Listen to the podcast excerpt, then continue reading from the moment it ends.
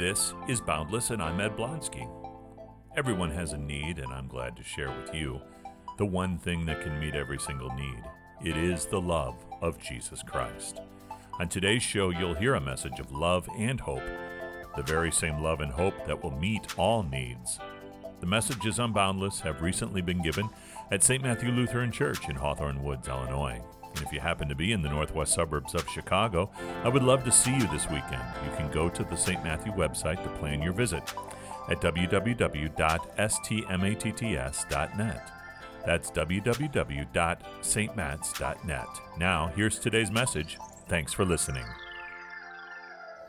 Have you ever noticed that life is never easy? The other day, I was getting the hose out to water the plants around the house.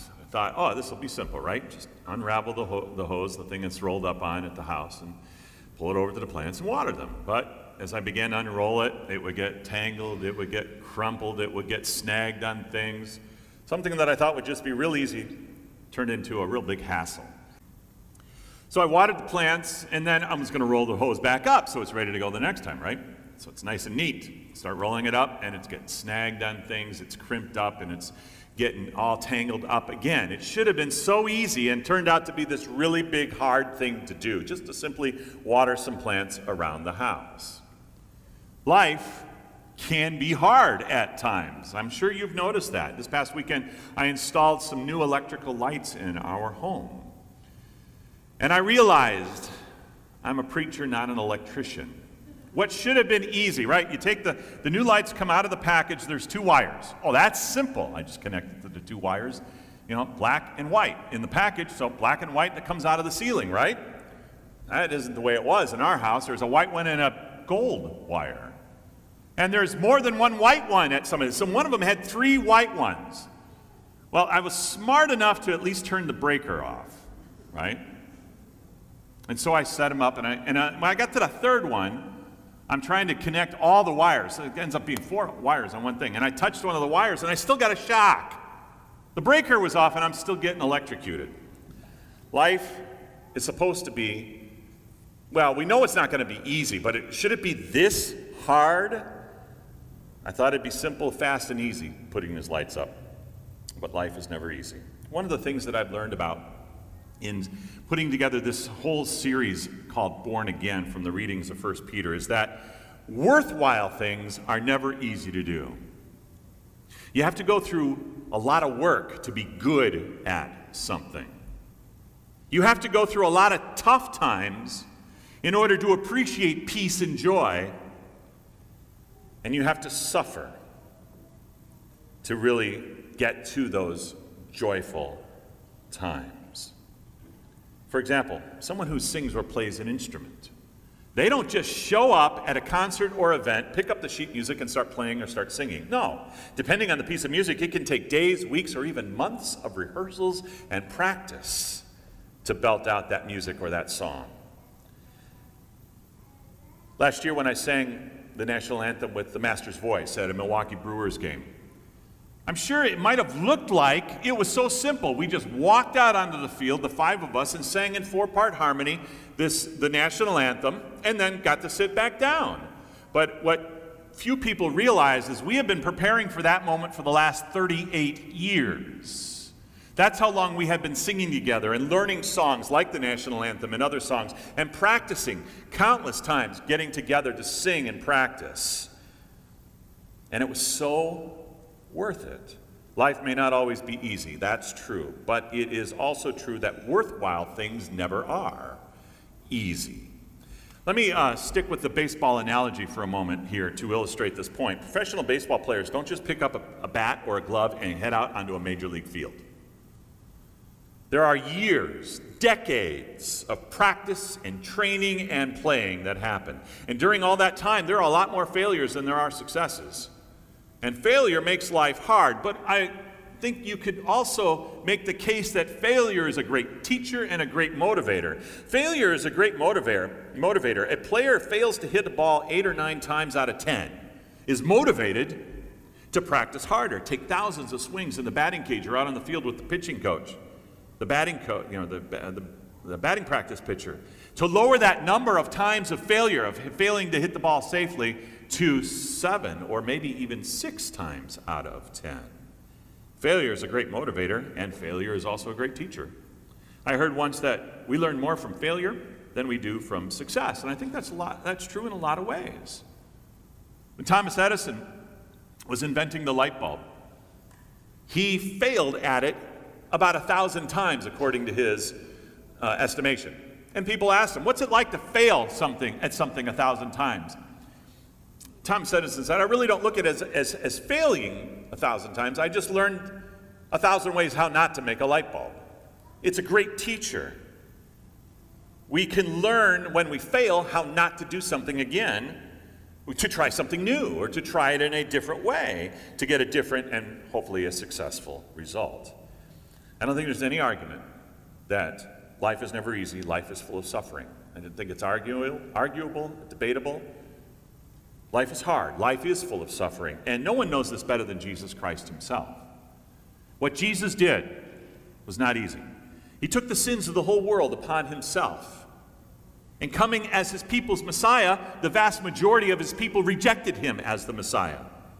He went through the passion, the crucifixion, and death on a cross. Not easy. So much suffering. Why would he willingly leave his throne in heaven and come to endure all of that? Because suffering and death was not the end of the story. Jesus goes to the cross for you. His death makes you a born-again follower of Jesus.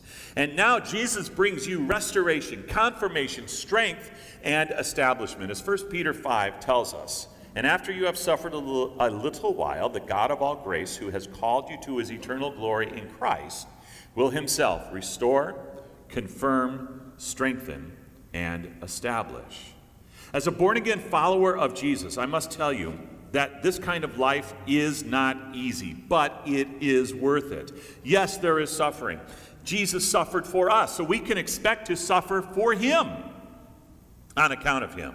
History is full of these stories. James, the half-brother of Jesus, was the leader of the Christian church in Jerusalem until A D sixty-two, when the religious leaders of his day, those same ones who were rallied against Jesus, his half-brother, took James, bound him to the top of the temple, and then pushed him off to get rid of him. That didn't kill him, though. He got up, dusted himself off, and he began to pray for his attackers. They were having none of it. They picked up stones to stone him to death. And as they did so, he continued to pray for them. I can only imagine that he prayed like Stephen would later, Father, forgive them. Or Stephen did before, Father, forgive them, they don't know what they're doing. Finally, a fuller. A fuller is another way of saying a launderer. That's where I get this illustration from. They, they use the word fuller. That's sort of an English way of... And they would clean clothes by hitting them with, with a big club. And so this fuller took the club and hit and killed James with one blow to the head. I could tell you more and more stories about this. There are, you know, the stories of Stephen, Peter, Paul, the stories of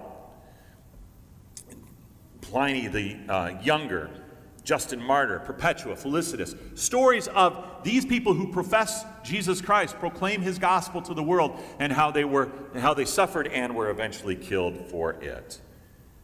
We should expect today no less a hard time than any other follower of Jesus throughout history.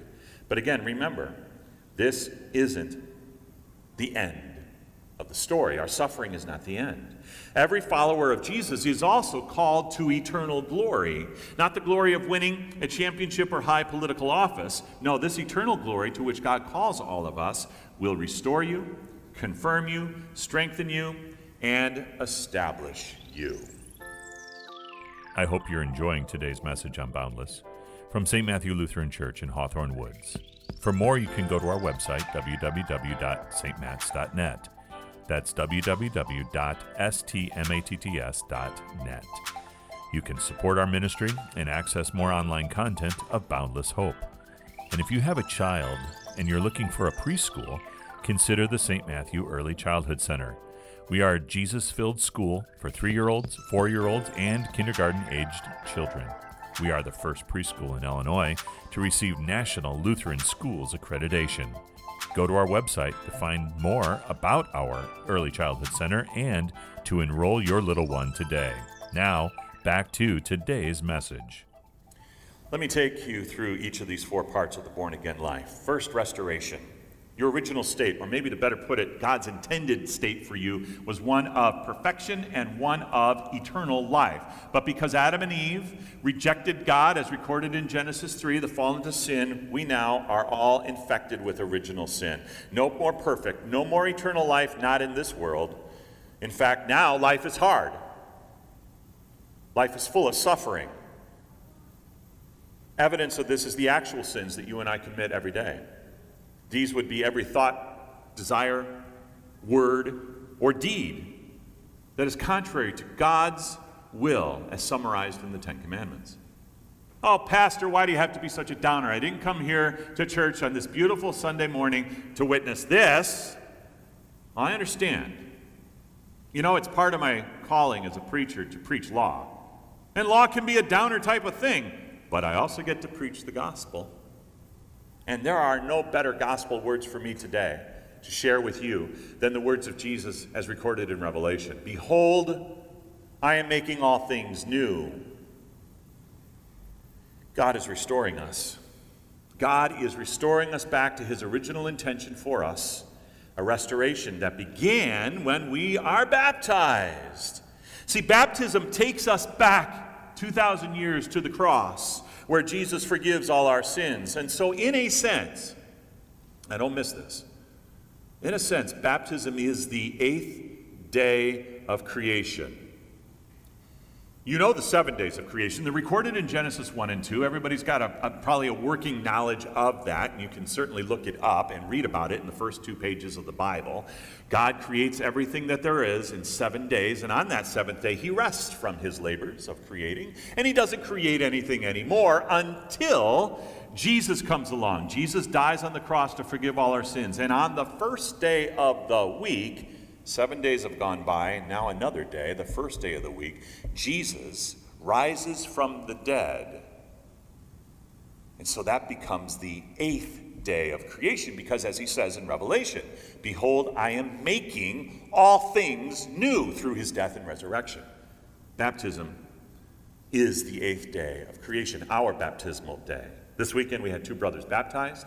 All four of them were confirmed in their born-again life as followers of Jesus, and we all now conf- confirm our baptismal day with daily contrition and repentance by the power of Christ's resurrection in us. So we are restored and we are confirmed. One and two. Two more parts, strength and establishment. There are many ways to define strength in this world. There's physical strength, like that of a weightlifter. There's mental strength, like a Jeopardy champion. But the strength of a born-again follower of Jesus is something unlike anything else in the world. Through our faith in Jesus Christ, we have been given the strength to stand up to the devil, to the evil world, to our own sinful human nature. We also have the strength to make our journey through this wilderness of suffering and hard life. I've seen this strength in men and women who are born-again followers of Jesus, who have had to bury a wife or a husband or a son or a daughter, and they still endure. They still stand up to it and confess Jesus Christ as Savior. We have this strength in us.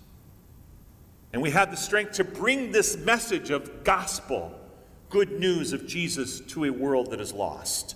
It surprises many people to find that it takes a great deal of strength and courage to proclaim the gospel to others. It may also surprise you to learn that you actually have no strength to do that, not in yourself. You carry nothing inside you that you carried from the womb that will give you the strength to carry the gospel message to the world. So that way, actually that's good news. You don't have to worry about, do I have enough? Because God is the one who gives you all the strength. And as we know from the twenty-third Psalm, he fills us up to overflowing with this strength to tell people that their boundless need is met by the boundless love of Jesus, so we can live with boundless hope. So restored, confirmed strength. Last one is established. God establishes you, and that means nothing's going to move you. Nothing is going to move you off this born-again life. There will be plenty of enemies who will try. The devil is there. Yes, the world is there. The enemies of the church. They're going to try to move you, but God will establish you to stand. As, and as Jesus says, because of your faith in him, in Matthew sixteen, he says, the gates of hell cannot prevail against you. You have been established by God as a member of not only this congregation, but of the Holy Christian and Apostolic Church. And that is also known as the church militant. Because we are at war. Satan and the world are certainly attacking us, and we have the weapon of the sword of the Spirit, that is the Word of God, to battle against that, to tell the world that God loves them, that Satan is defeated, that Jesus Christ died on the cross to forgive all the sins of all people of all time and rose from the dead so that death no longer has any mastery over us who believe in him. That is being established as a born-again follower of Christ. But remember, that is not where establishment ends. No, being established means that at the end of this hard life, there will be a triumphant victory. And so now we call that going to the church triumphant in heaven, a place where Jesus even now is preparing us for. So what's the point all about this? Why does Peter in his first letter want to tell us to be restored, confirmed, strengthened, and established through the resurrection of Jesus Christ? Well, I think the main point here, the big idea here, is that you are encouraged. This weekend, four brothers encourage others as they make their confession of faith. We just, we just witnessed that. You and I are encouraged through the love of Christ for us, and now we can encourage others, reflecting that love of Christ that restores us, that love of Christ that confirms us as God's children, that love of Christ that strengthens us in this hard life of suffering, and that love of Christ that establishes us so that nothing can move us. Let me wrap all this up with a story, and I want to give credit to this story um, to the right people, and I will do that in the notes. If you come back and look at the uh, notes of this manuscript, I get this credit Uh, to the story. I did not come up with this, but it is a story about a teacher, just a simple ninth grade math teacher of all people, who gave an assignment on a Friday afternoon to her class. Take out a sheet of paper, she told the class, and write on it every name of the person in this class right now, but put a space in between each name. And then what I want you to do is think up of something nice about that person and write it down under their name. That took the rest of the class period, and the kids did that, and then at the end of the period, they turned in the, the, the sheets of paper. That weekend, this teacher went through and wrote on a separate piece of paper the name of each of the students, and then compiled all the things that were said about that student by all the people in the class. So each person had their own list of what was said about them by the entire class. So on Monday, they come back in, and she hands out the, their, each student's pieces of paper. Before long, the entire class was smiling. And as they were reading through that, she could hear, kind of under her, under their breath, around the room, "Really? And I never knew that I meant anything to anyone. And I don't really know, I didn't really know that others liked me so much." That was the gist of the comments made. No one ever mentioned those papers in class. She never knew if they ever shared them with each other, talked about them, or shared them with their parents. But again, it didn't matter to her. The exercise accomplished its purpose. The students were happy with themselves and with each other, and the group of students then moved on through high school. Years later, one of the students was killed in action in Vietnam. The teacher attended the funeral of her former student, and the church was packed with his friends and family. One by one, those who loved him took a last walk by the casket, and the teacher was the last one to do so. And as she stood there, one of the soldiers who acted as a pallbearer came up to her and said, "Were you Mark's math teacher?" And she nodded yes, and then he said, "You know, Mark talked about you all the time." After the funeral, there was the dinner, and many of Mark's classmates were there.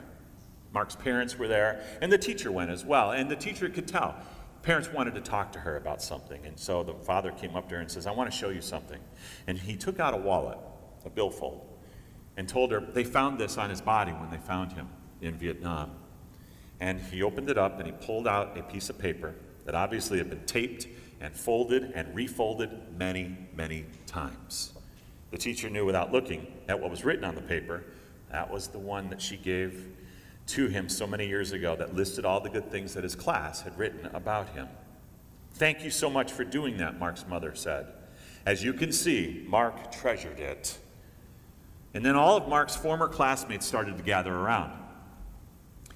Charlie smiled rather sheepishly and said, I still have my list. It's in the, dress, the drawer of my dresser back home.